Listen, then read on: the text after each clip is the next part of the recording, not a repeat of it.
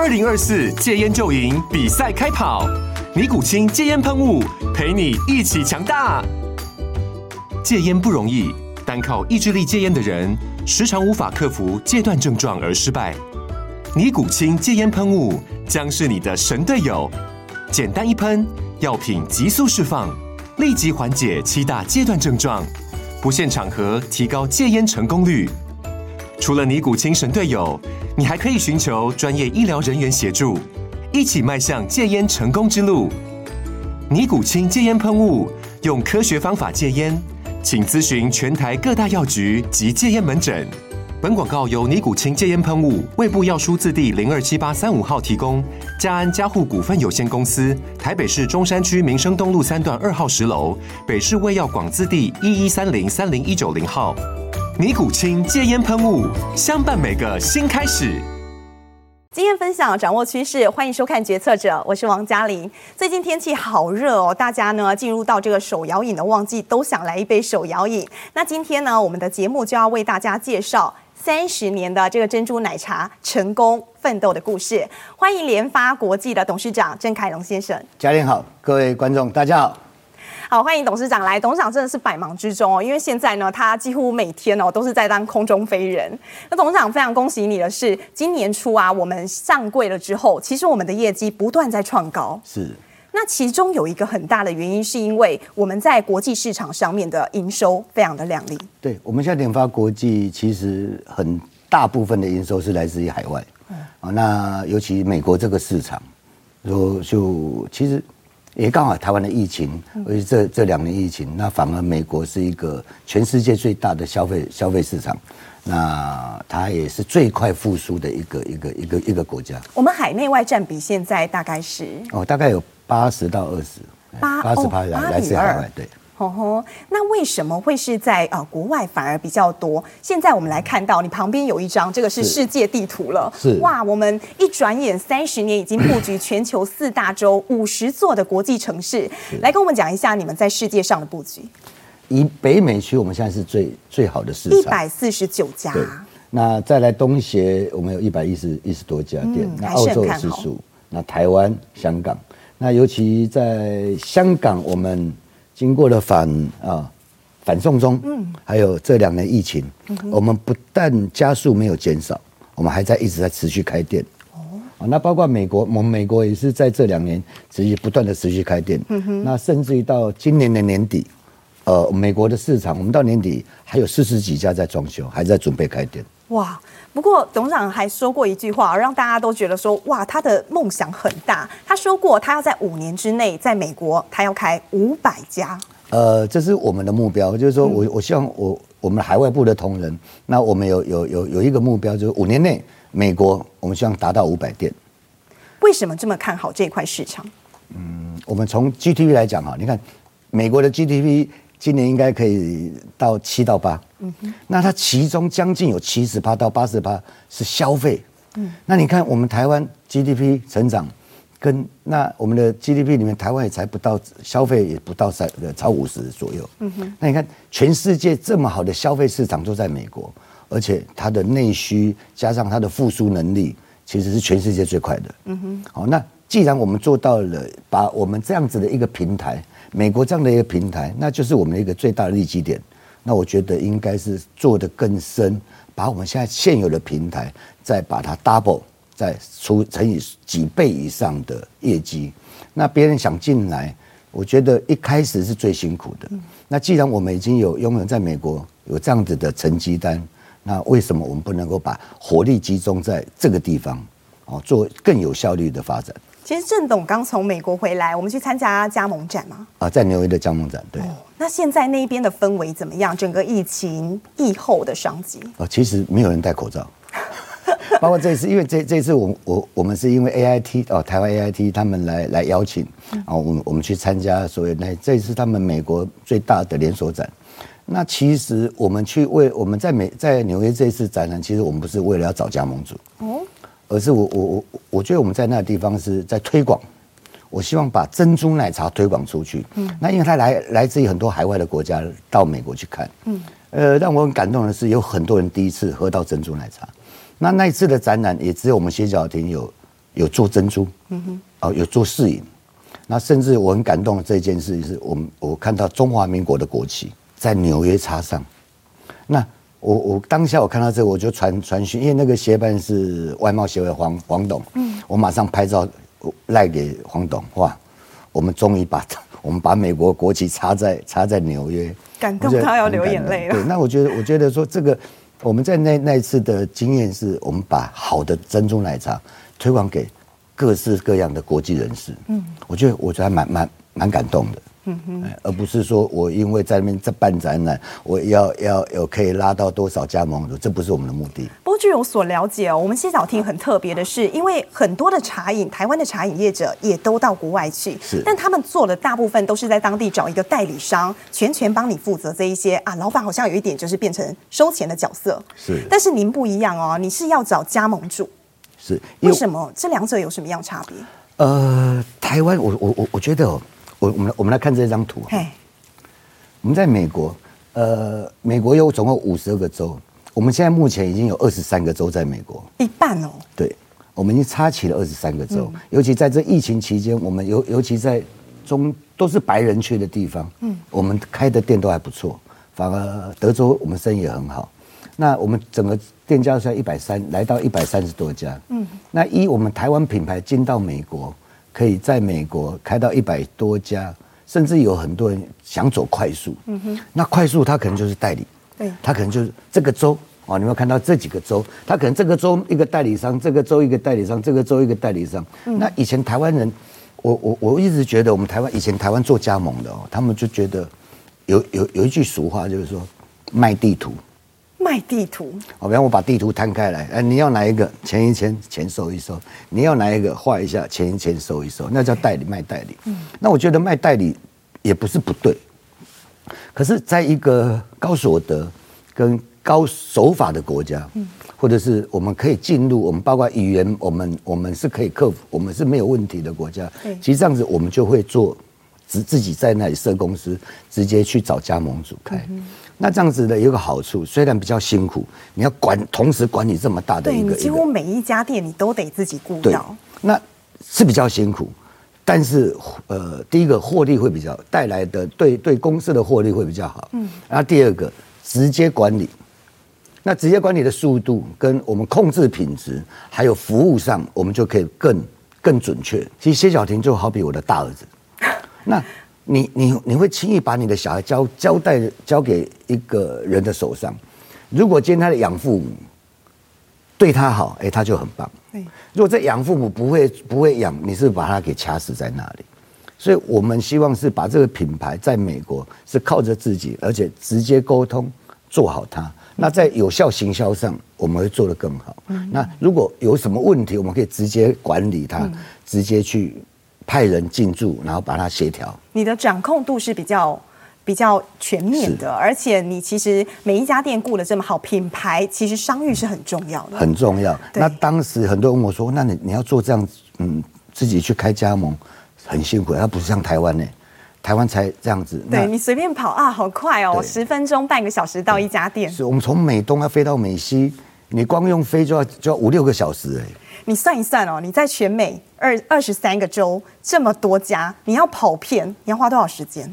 呃，我们不是刚回来吗？我我就讲我们上个月，我们上个月花了一个月时间，我们也只能跑一百家店，而且是从早七点出门，一直到晚上十点入住，这样子马不停蹄。我们连中餐跟晚餐都是在车上吃。哇！现在称呼你为美国王应该不为过。那因为我们两年没有出国了，那我觉得，因为本来在疫情前，其实我我自己自己的自己一个一个对自己的一个承诺，一个新的城市的第一家店，我希望我一定要到。啊，可疫情时候我们没有办法，那我我我我就把这两年该欠人家的要还人家，嗯，然后就赶快尽量跑，甚至有有人说看到看到哎，老板来了，为什么没有去他那里？就跟我们那个加盟主塞奶，为什么老老板不来？就那边就那边有点吃醋。不过现在已经到这么成功了，一百三十六家店。大家不知道的是，郑董其实是先蹲低后跳高。你在美国一开始，你花了多少时间让外国人、让美国人、白人爱上你的产品？其实我我我常讲说，做生意也好，做事情也好，其实你要先有谋略。那你的谋略是什么？我们当我们在在在在我们第一家店是在圣马特，哦，那个一个一个城市，就是靠近机场。嗯。那我们在这边第一家店的时候，我们刚开，我们我们我我跟我们总经理是比店里头员工更早到，嗯，比店里头比店里头的员工更晚下班，嗯，我们就在店里头。那在那个地方我们蹲了一年，我在想说，其实我们刚开店的时候生意很好，哦，有人开车开两个小时来。有人开车开一个小时到，排队排四十分钟，为了一杯手摇饮。对，他们愿意哇！刚开只有这一家嘛，那还有很多。我甚至还碰到啊，歇脚亭同学会，以前在南洋街补习的那些学生。对。然后有一次我在那边，在那边礼拜六吧，我这边我就在店门店门口外面望着我们的店，就有有人老板老板，我就转过头，那是谁？带个小朋友，带个小孩，一个女生就走过来了。哇！我说你怎么在这儿？以前我们的常客，南洋街的常客，他说：“对呀、啊，我我考上伯克莱，然后就留下来。我她嫁给他，呃，她就跟她老公结婚，就就就就在就就留下来生活了。而且已经有孩子了，有孩子，而且是洋娃娃，哦，可能跟外国混血了。嗯，然后我就跟他聊天，我说：哇，你在这里那么久？他说：对呀、啊，歇脚亭终于来了。然后他就开始抠，哇，他就抠南洋街那一群以前曾经的那些人，或歇脚亭以前的客人。然后因为她老公在 Google，还有一些在在在在在脸书，对，然后帮我们成立一些社群，嗯，就开始找歇脚亭同学会，就报名一堆。然后每个礼拜六就那些以前的常客，那以前你们在南洋街客人，以前我对客人都把他当朋友。对，如果你来你来我们南洋店，嗯。没没有看书，这边玩的，我把你赶走，老板会生气。老板比爸妈还要严格。那我们就开始变成好朋友。那当他们考上哪里，他们都会写明信片啊，写卡片来。哎，老板，我考上哪里？我现在在哪？我们把它当做可朋友、家人的概念。那也因为这样，我们以前在南洋街的客人，他来到美国来戏谷，有有些人从 LA 飞过来的哦，然后出来玩两天，他就是为了看你。是不是也因为这一些感动哦，让你有更？更大的这个信念，你想在美国坚持下去？其实，我如果是只是想为了做加盟而加盟的话，我觉得你很快就不见了。嗯，那我们我们把它当做品牌在经营的时候，你必须要教育客人。我们刚开始开的时候，那时候觉得很多当时美国的泡泡茶 （bubble tea） 其实是红红绿绿蓝蓝很多颜色，对，然后都是用粉。嗯，其实茶很少。对，那我们是把台湾正宗的真奶茶的概念拿去做。嗯，有时候白人他们根本不会喝不习惯呢，因为当地的白色又甜，他们就一定要 double 糖，然后然后 topping 一定要很多，什么都是要要要要要好看。然后我们我们就看到别人为什么他们生意这样，哦，我们会这样，哦，我我们在坚持什么？嗯，其实当当时当下我们也可以说，哦不，我们跟他们一样卖粉就好了。有有很多人跟我讲啊，你赶紧赶快的喝啊！嗯，我说不行，我们一定要什么叫奶茶？什么叫珍珠奶茶？就是有茶嘛，就是有奶嘛，就是你你你你不可以卖一个没有茶，然后幌子叫珍珠奶茶嘛。那谢小婷三十年，我们这杯珍珠奶茶，我们就是这样卖嘛。台湾也是这样子，全世界都这样走，那一定要走的坚持下去嘛。所以这段路在教育客人的时候，我们用了很多道具。我们用了很多行销方式，我们用了我们跟当地的一个 Yelp，然后它是在那时候在美国是最大的美食美食的一个一个平台，嗯，哦，你要搜寻美食从那个 Yelp 上去做，那我们跟他从那个地方，我们在跟他沟通，我们要怎么做？我还发现我们不，我们跟一般的手摇饮不一样，然后我们在在沟通的过程，他觉得哎你们很棒，甚至于在呃这两年疫情的时候，我们跟他共同研发一个一个 App。在 App 里面，在在在在里面，我们弄了一个，就是你只要是在他那边先定，你来店里头取单。嗯，我们叫做，因为我们现在还没有得来速，对，但是我们做了一个叫到店取餐。哦，以前那个时候在美国很难想象可以这样做，可是现在变成很多，包括台湾也很多。所以当时我们在做这一块来说，在科技这一块，我们也下了很多功夫。嗯哼，所以我们不是只是在一直在做所谓的。无效行销，嗯哼，你如果生根在在美国的时候，你要做有效行销，你把你的他给抓住了，你自然你就会做到你应有的。也就是说，我们在这几年，我们不但加速没有减少，疫情这时候，那疫情很多人都不好，嗯，那你我们怎么撑过？我们在共体时间，我们怎么怎么让各个加盟组变成是家人？我们怎么协助他？我们怎么关怀他，我们怎么帮他找到问题，解决问题，花了很多心力。不过其实有一个问题哦，我觉得也是不容忽视的。在美国，虽然说啊，现在大家已经 COVID 就是已经跟他共存了，但是呢，美国它的经济。通膨四十多年来的新高，这个是不容忽视的。但是我们店一直涨，董事长，你有没有分析过？他们接下来，您觉得啊，在餐饮市场下半年，甚至是明年二零二三年，整个全球的餐饮市场会有什么样的变化？我们就讲好了，以全球日本，嗯，呃，你有没有发现我们现在日本贬贬值？嗯，我们现在一块钱兑日币也就本来是对三块嘛，一比三。现在对日本现在一比四点多。对，以前我们在在在日本，我们在日本要去代理一个品牌，嗯，好，在 COVID 之前，在疫情之前，我们搞不好要做一个连锁的品牌，我们甚至要买他那家公司。其实日本他们就嗯哦一百，哦你要就是代理金一百，可是现在我们再去跟他谈，他价格如果还是一百块的时候，我们现在只有七十五块，嗯，我七十五块我就可以买出买到当初一百块的。哦。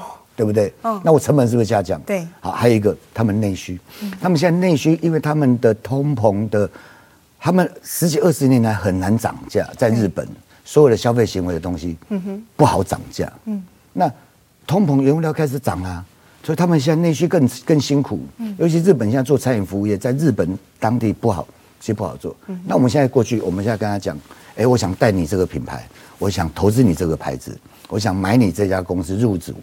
只要他们现在开价，他们已经本来开一百，现在不会，他们搞不好开五十块就好了。哦，对杀，嗯，他们自己开价就要对折，因为他们发现再不走出去了，他们会觉得会只能够在在日本。那我我我现在透过我们联发的优势，我现在告诉我日本的这一些好的餐饮品牌的老板，我最近在看，一直在看这些品牌，我说那我要带你来台湾，台湾只是有个孵化基地，嗯。我们现在公司已经发展到不是只卖一杯饮料，或是做什么代理。我们现在在联名很多事情。对，透过你的平台，我常讲，我现在我现在全球这么多国家，我是一个平台。那我这个平台，我在跟日本的品牌，他想来到台湾，我帮他做完服务完之后，我可以到美国，我可以到香港，嗯，我可以到新加坡。现在要打团体战啊，不再只是过去单一品牌，我自己一个人走。绝对不行。其实你可以带他们去的地方，哎，还不单单你刚刚所讲的。其实我们除了在欧美哦，这个店数很多之外，有一个非常特别的，哎，我们去到科威特，哎，哦，对，我们下个月下个月科威特要一次开两家店，两家一口气在石油国家开两家。那因为其实中东这个国家，其实你有发现，通膨也好，这一次的所有的经济也好，其实跟在中东国家你看不到，嗯，杜拜。不影响，油是他家的，科威特也他们，就他们反而在这这一次的所谓的金融的的经济通膨里，他们没有影响到，相对不受影响的国家。我们在下半年，我们整个欧洲的市场，嗯、我们在嗯布拉格已经开了，哦、嗯，就在你每次去布拉布拉格广场，布拉格的春天，嗯。就在那里，你就会看到 Share Tea，以后也看得到 Share Tea，已经开了，已经开了。在布拉格已经开了，那相对的，我们在布拉格、在荷兰跟英国，在下半年应该同时也会展开来。对，哇，刚刚听了老板讲这么多，大家可能不晓得，有一些观众会不晓得，Share Tea 的老板郑董，其实过去哎他是媒体人哦，他协议当中其实有呃媒体人的 DNA。过去啊，您是在做这个节目的？呃，最早应该是我十六岁，应该是在片场。然后就在片场打工，然后后来我第一家第一个节目是未来，嗯，哦，以前是未来未来未来我那时候还不是电视台，嗯，那是未来传播，哦，传播公司，传播公司。那后来什么样的契机哦？你在二十几岁，你会想要自己出来创业？其实手摇饮是你的梦想吗？也不是呢。其实我我我我当时包括。我从十六岁一直到二十几岁，其实我只做，就会只做，也是做传播，就是做拍戏。那从戏剧到综艺，我我离开的时候是在好彩头，我在华视。嗯。那因为那时候我我就有有一次就觉得，哎，做这个好像公务员，那我觉得应该要有所成长。我当下那天中午我就就办离职了，就把它离职掉。这么冲动？然后写了辞职就放着，然后那天就。呃，骑着欧兜拜，你看我那时候赚很多钱，可是没有存到钱，嗯，完全没有存到钱。然后骑着摩托车，然后去载当时的女朋友，啊，我的当时的女朋友，现在的老板娘，对我董娘，还好还好。那我就去带他去士林夜市吃个牛排，跟他讲说，哎，我离开了。我说很好啊。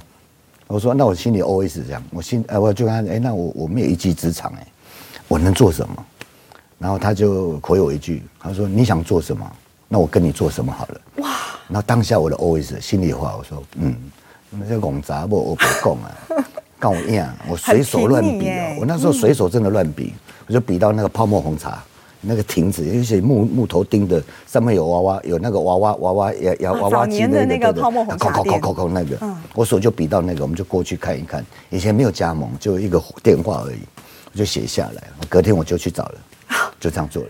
就是这样开始了歇脚亭 Share Tea 这个品牌。三十年，九二年开始。那个时候您在做的时候，我记得哦，第一家店是在南阳街。对。哎，很小哎，只有三平大，路边摊那种概念。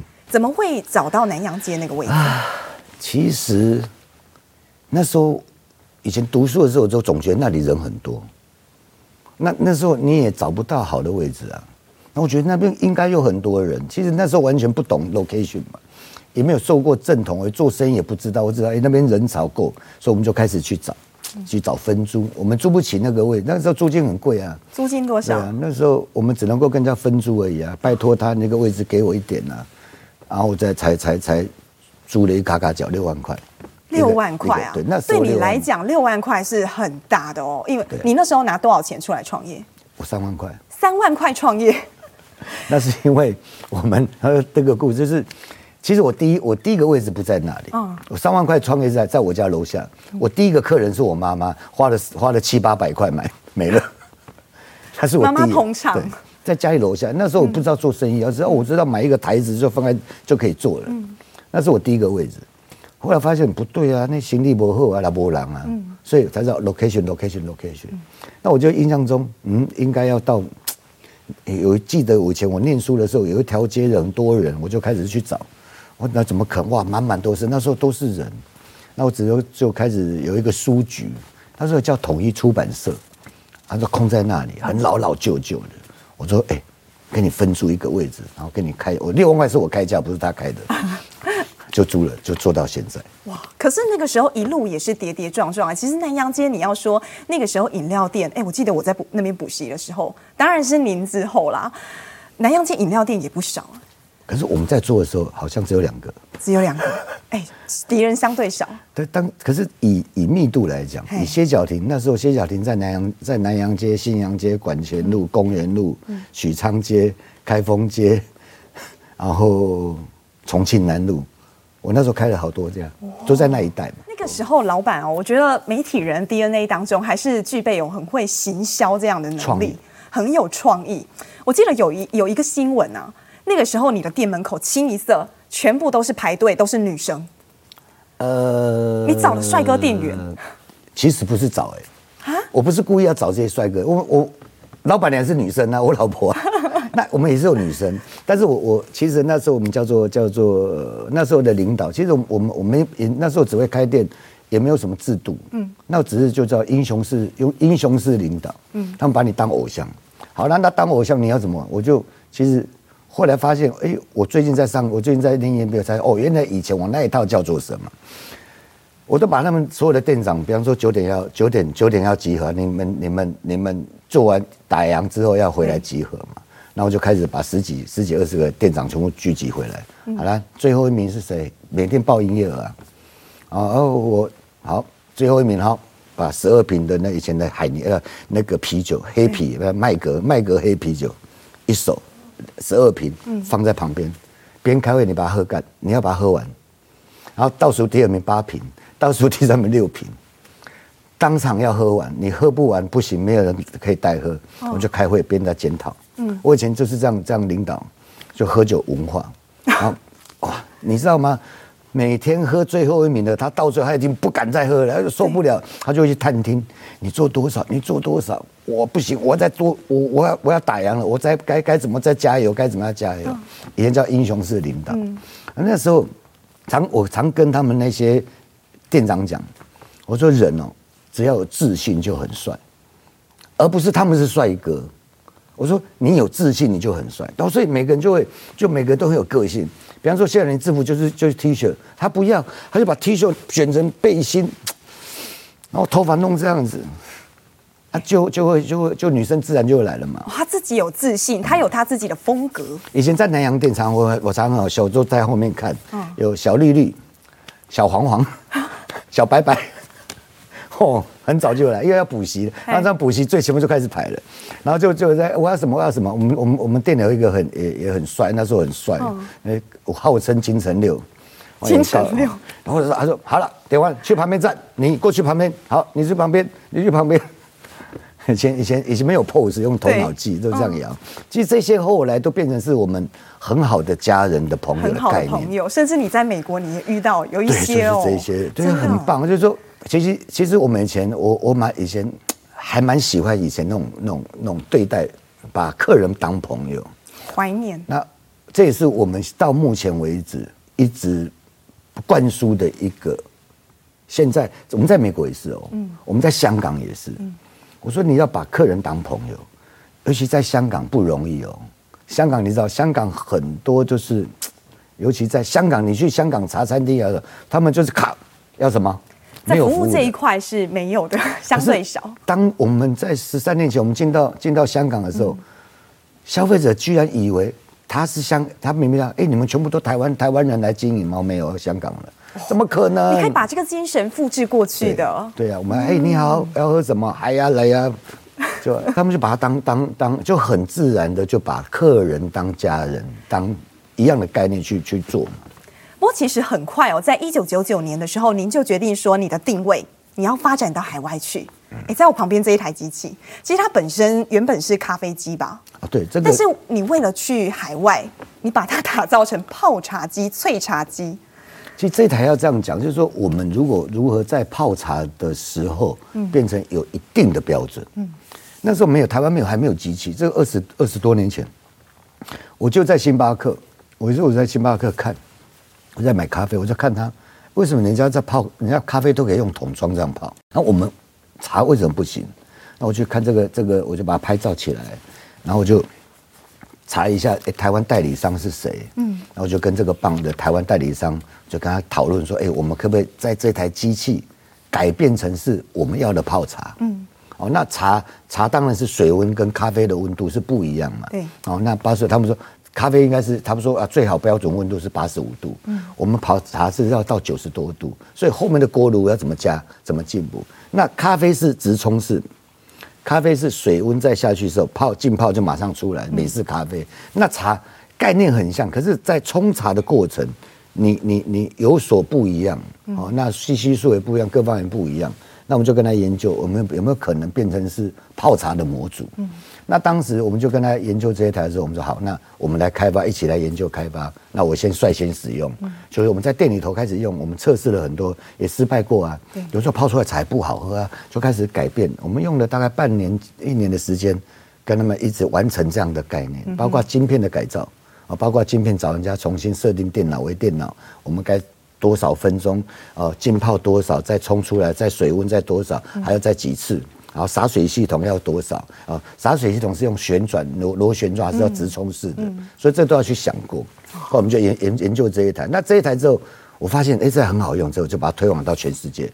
那第一个泡茶，以前我们冲茶就是哦，水滚了，茶叶放下去，然后冲下去，然后过滤再倒。嗯、你看多一道的手续，手第一个就安全的问题。对，水温这么高的时候，我们常我们以前以前做手冲茶，以前。常常被烫伤啊，嗯，常常不是我我我的店里头就必备一些烫伤药，那这样子你有这一台很快速又 one touch，你只要茶叶一放一按，你人就可以离开了，你又多一个人力，你不用绑了一个人力在后厨，就是所谓的标准化，你把这一套把它弄出来之后，然后推到海外的市场去，那才会茶变成一定就标准，嗯、那你到了全世界，你只要把它测它的茶的水质，嗯。嗯哦，只要水质改变，它软水化之后，这茶就会可以标准化。郑董，你觉得回顾这三十年，你觉得最对你最大的打击，还有您觉得那一步你要跨出去，你要爬上来是最辛苦的，您还有印象吗？爬上来啊，嗯，其实应该，其实我真正跨出国的第一个国家，应该是在吉隆坡。那是在一九九九年。嗯，我我一九九九年，我那时候在吉隆坡，其实，呃，我为了要去看那个双子星，哦，那有一部电影叫《将计就计》，哦，沈恩康纳演的，我觉得她好漂亮啊，我就去就去到吉隆坡。可到吉隆坡之后，发现哇，这天气那么热，我应该可以做饮料。然后就当地的朋友几个就就哎带我去看，哇，感觉公安现在很流行哦，哈怎么怎么，我就看完说哇，我的机会很多嘛。说那时候我在台湾的时候，哎，我们去看，哎，马来西亚还不错，我就一个人就过去了。嗯，我当时我刚回来台湾，就跟跟我的店长讲，哎，我头领导给被过去妈来表姐的，我一个人就带了三十万台币就过去了。就假，我也我也不知道要换钱，就放在那边，然后去那边换，然后先先先住在那里看看市场。嗯，然后就开始开开了一个，那时候一个牌子，我并没有叫歇脚亭，叫 Cup Bon，Cup Bon，Cup P C U P 杯子。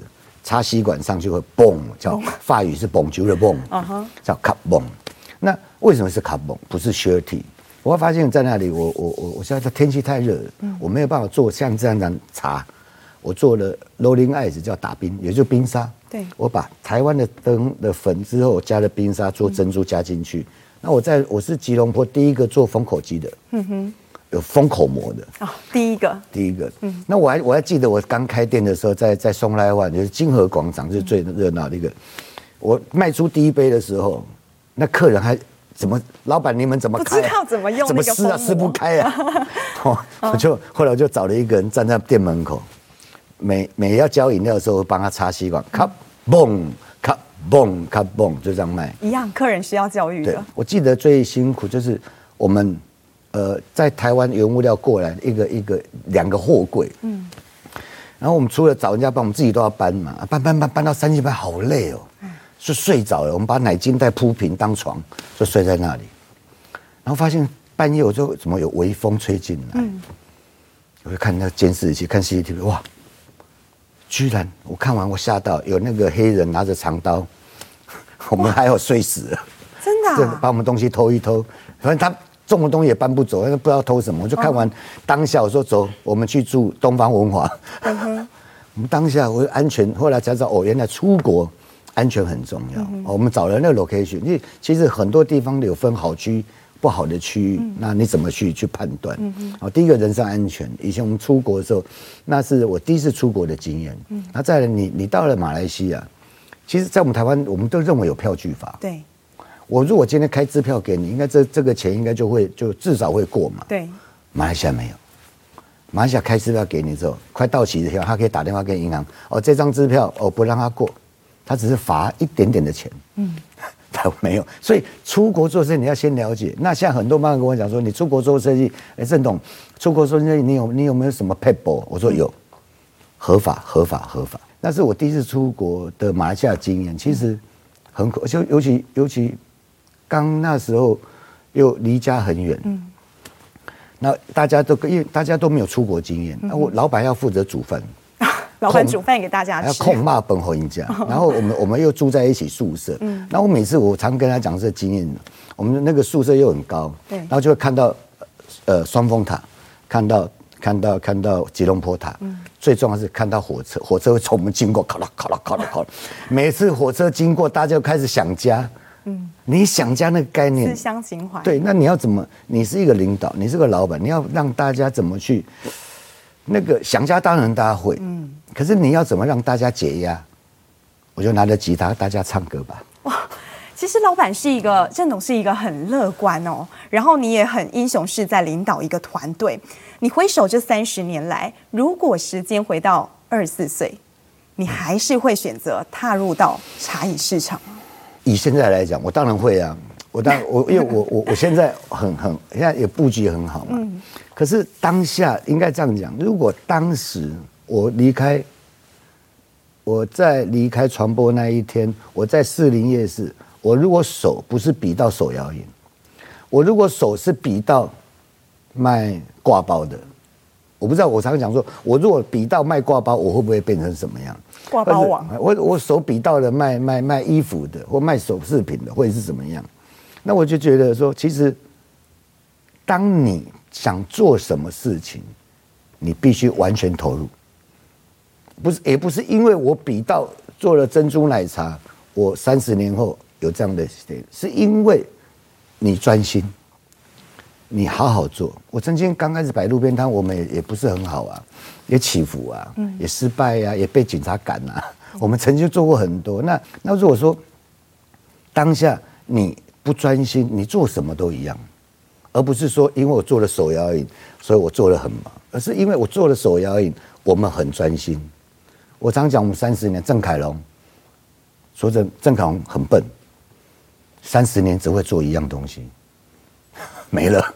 但是你把它做好，就就就我不会因为你不懂说，我们就只会做这个，那我就把它做好做深，嗯，然后面对所有人就开始。就像我常讲说，那么多店，我是一个唯一总部的董事长，嗯，我敢去到加盟组，哎，我敢去每一家加盟组，哎。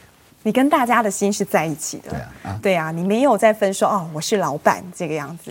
好，今天真的非常谢谢郑董来到我们这边，因为啊，郑董其实他每一步呢，他都很扎实的在走。那今天我们也听到他很多非常感人而且励志奋斗的故事，也把我们台湾的珍珠奶茶发扬到国际社会上。我们祝福郑董，也祝福联发国际。谢谢，谢谢，谢谢嘉玲。好，决策者，我们下周见。